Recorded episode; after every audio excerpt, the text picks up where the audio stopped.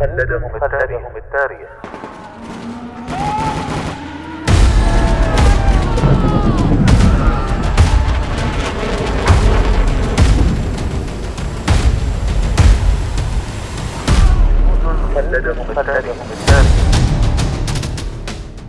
كم يفخر التاريخ العسكري برجال كتبوا سيرهم في سجلاته بحروف من الجهد والتضحية والعطاء.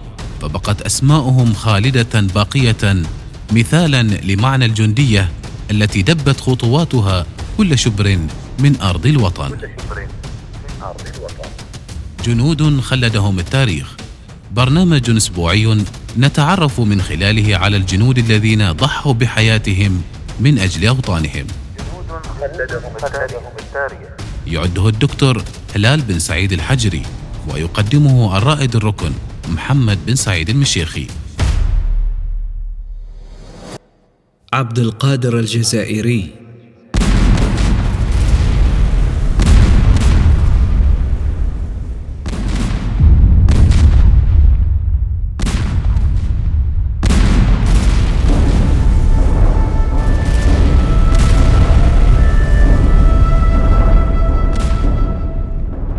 لقد أفاق الشعب العربي صبيحة يوم التاسع عشر من شهر يونيو من عام 1830 على نذير مرعب يعلن نزول القوات الفرنسية في مرسى سيدي فرج.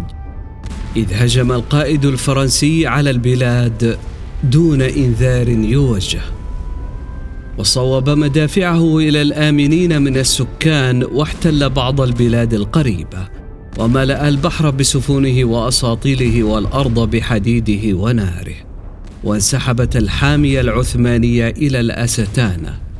ولكن الحمية الإسلامية تتحدى الموت فتتكالب الجموع محتجدة مصممة على الدفاع وتنازل بأسلحتها البدائية قوات منظمة حذقت أساليب العدوان وتأهبت له بأحدث ما أنتجته أوروبا المعتدية من ذخيرة وعتاد. ومع اندحار العرب المستبسلين أمام طلقات المدافع المتعالية وفوهات البراكين المتفجرة فقد صمموا على مواصلة القتال. وقد آسفهم أن يلتفتوا ذات اليمين وذات الشمال فيجد جميع إخوانهم لا يشعرون بكارثتهم الدهياء. وإذا حسوا بها فلن يجدوا لديهم من القوة ما يسعف بالمعونة والإمداد.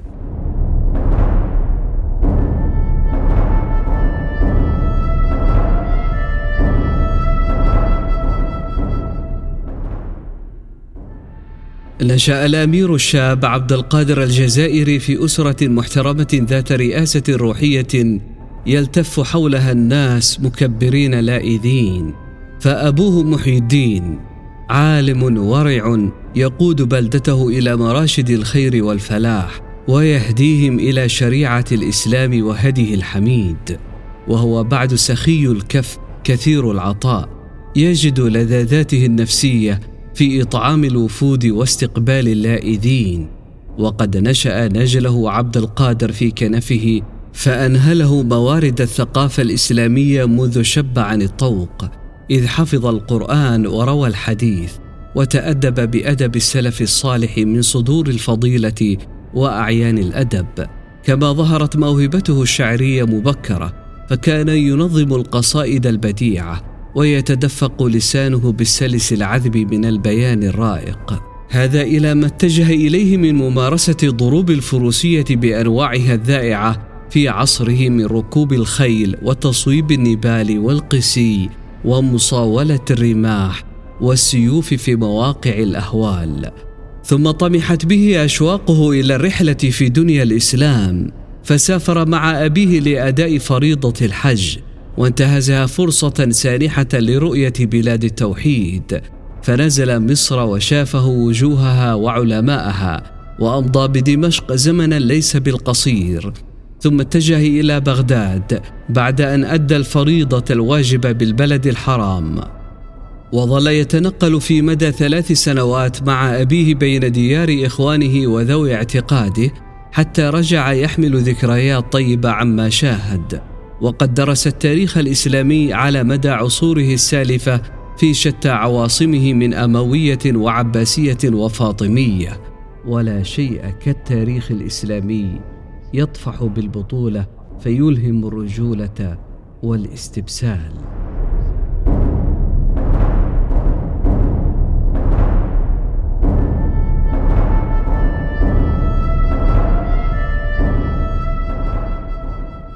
وقل أن يتاح للعالم الباحث أن يكون شاعرا سباقا إذ أن الذهن المثقل بثمار المعرفه يعوق جناح الشعر من الانطلاق في أرحب الآفاق.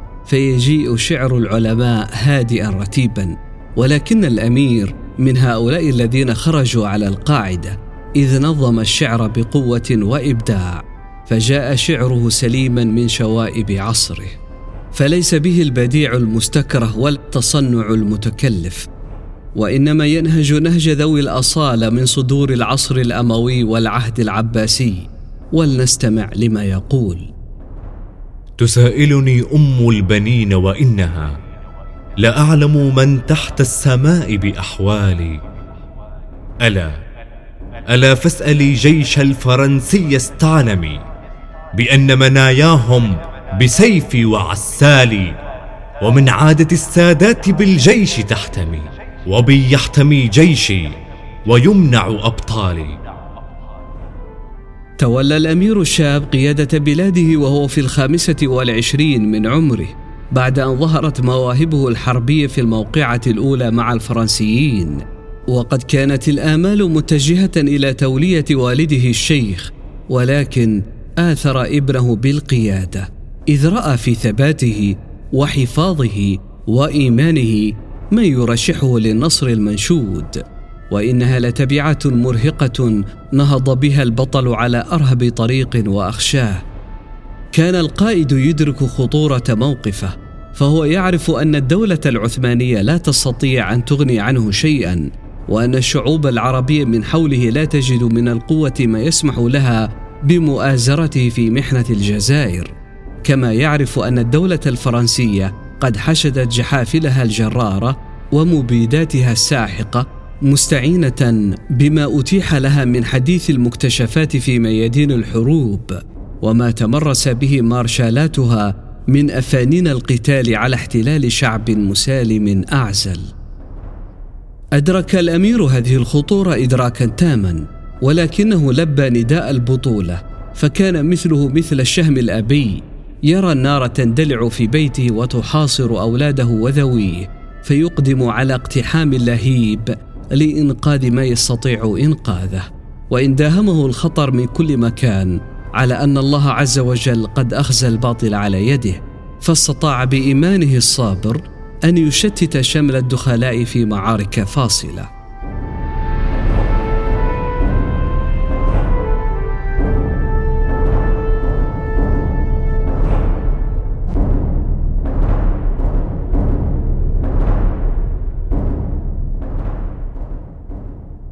لقد نزل الجنرال بويه منزلة حامية فاستطاع أن يطارده من معاقله الحصينة إذ قد قسم جيشه العربي إلى فرق مختلفة ووقف في الطليعة. يتحدى القذائف العاصفة دون مبالاة حتى اضطرت فرنسا إلى عزل بويه وتعيين الجنرال ديمشل مكانه وكان القائد الجديد أراد أن يثبت كفاءته فحشد جميع قوته ليواجه بها البطل الشاب. مواجهة تقضي عليه ولم يكن يدور بخلده أنه سيقف أمام جيش باسل يخضع لقيادة فدائية ماهرة.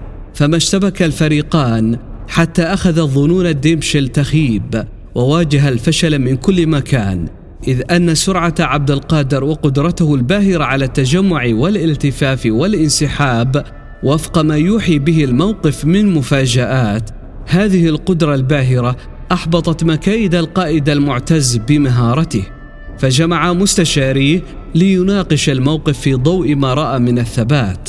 ومال الرأي بأصحابه إلى مهادنة البطل فسارع بتوقيع معاهدة ديمشل الشهيرة. وبمقتضاها تعترف فرنسا مقهورة بسيادة الأمير على جميع العمالة الوهرانية وتوجب له الحق أن يعين قناصله في كل مكان. وأن يستورد الأسلحة من أي مكان يريد وقد كان ذلك نصرا حاسما للأمير. إذ أصبح صاحب الحق الشرعي في البلاد وامتد سلطانه إلى أماكن متناثرة في الجزائر. إذ أن طبيعة البلاد قد باعدت ما بين المدن في الساحل الجزائري فكان هذا البعد ما يصعب تجمع الوطنيين وإن أتاح لهم في بعض الأحوال أن يعتصموا بالمغاور والكهوف.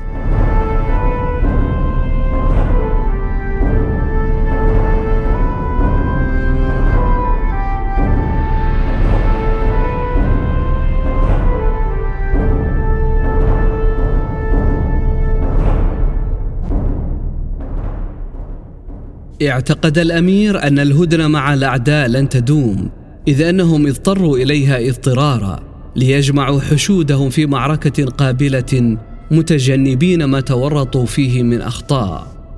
ومن ثم فقد أخذ للموقف اهبته وأرسل مبعوثيه إلى المدن يجمع السلاح ويجبي الزكاة ثم رتب جيشا منظما على أحدث ما وصل إلى سمعه من نظام الدول المتحضرة واهتم بالفرسان والمشاة والمدفعية. ثم رأى أن يستعين بإخوانه الأقربين من الضباط في تونس ومراكش وتركيا وهم قلة من الأفراد شاءت لهم كرامتهم أن يجيئوا إلى الجزائر مناضلين فكانت لهم أعمال التدريب الحربي في دروس مرتبة مستوفاة. ولم يغفل عبد القادر عن وضع قانون صارم للجيش يوضح قواعد الترقي ونظام المرابطة ويعين الرتب ويمنح الاوسمه ولو وجه الأمير كل اهتمامه إلى هذه الناحية لاستنفد الوقت الطويل ولكنه اهتم معها بشؤون الزراعة والتجارة والتعليم وأقام المخازن لادخار الحبوب والأقوات وفرض العقوبات المجزية على المحتكرين ومروجي الإشاعات ومهما يكن من شيء أنشأ دولة وهيأ جيشا واستعد للمستقبل. بما يستطيع.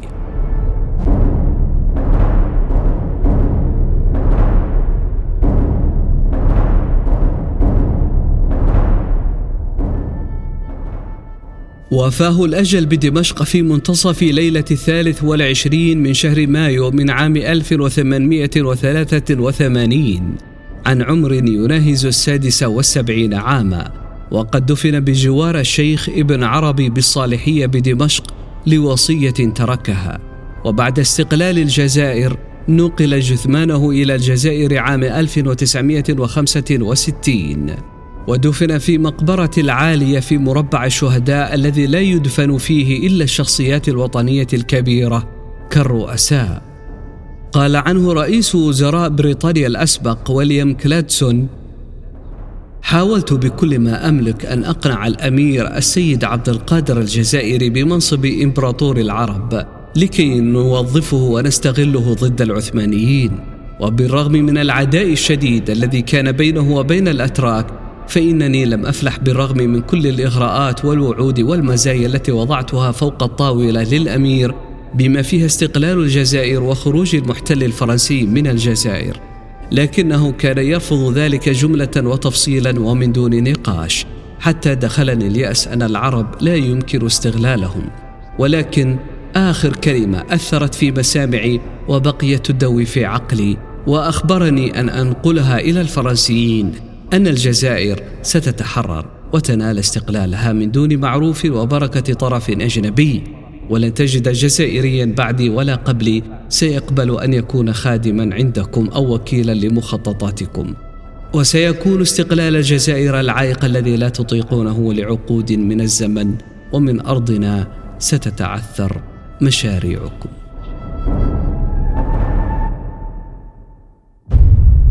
جنود خلدهم التاريخ.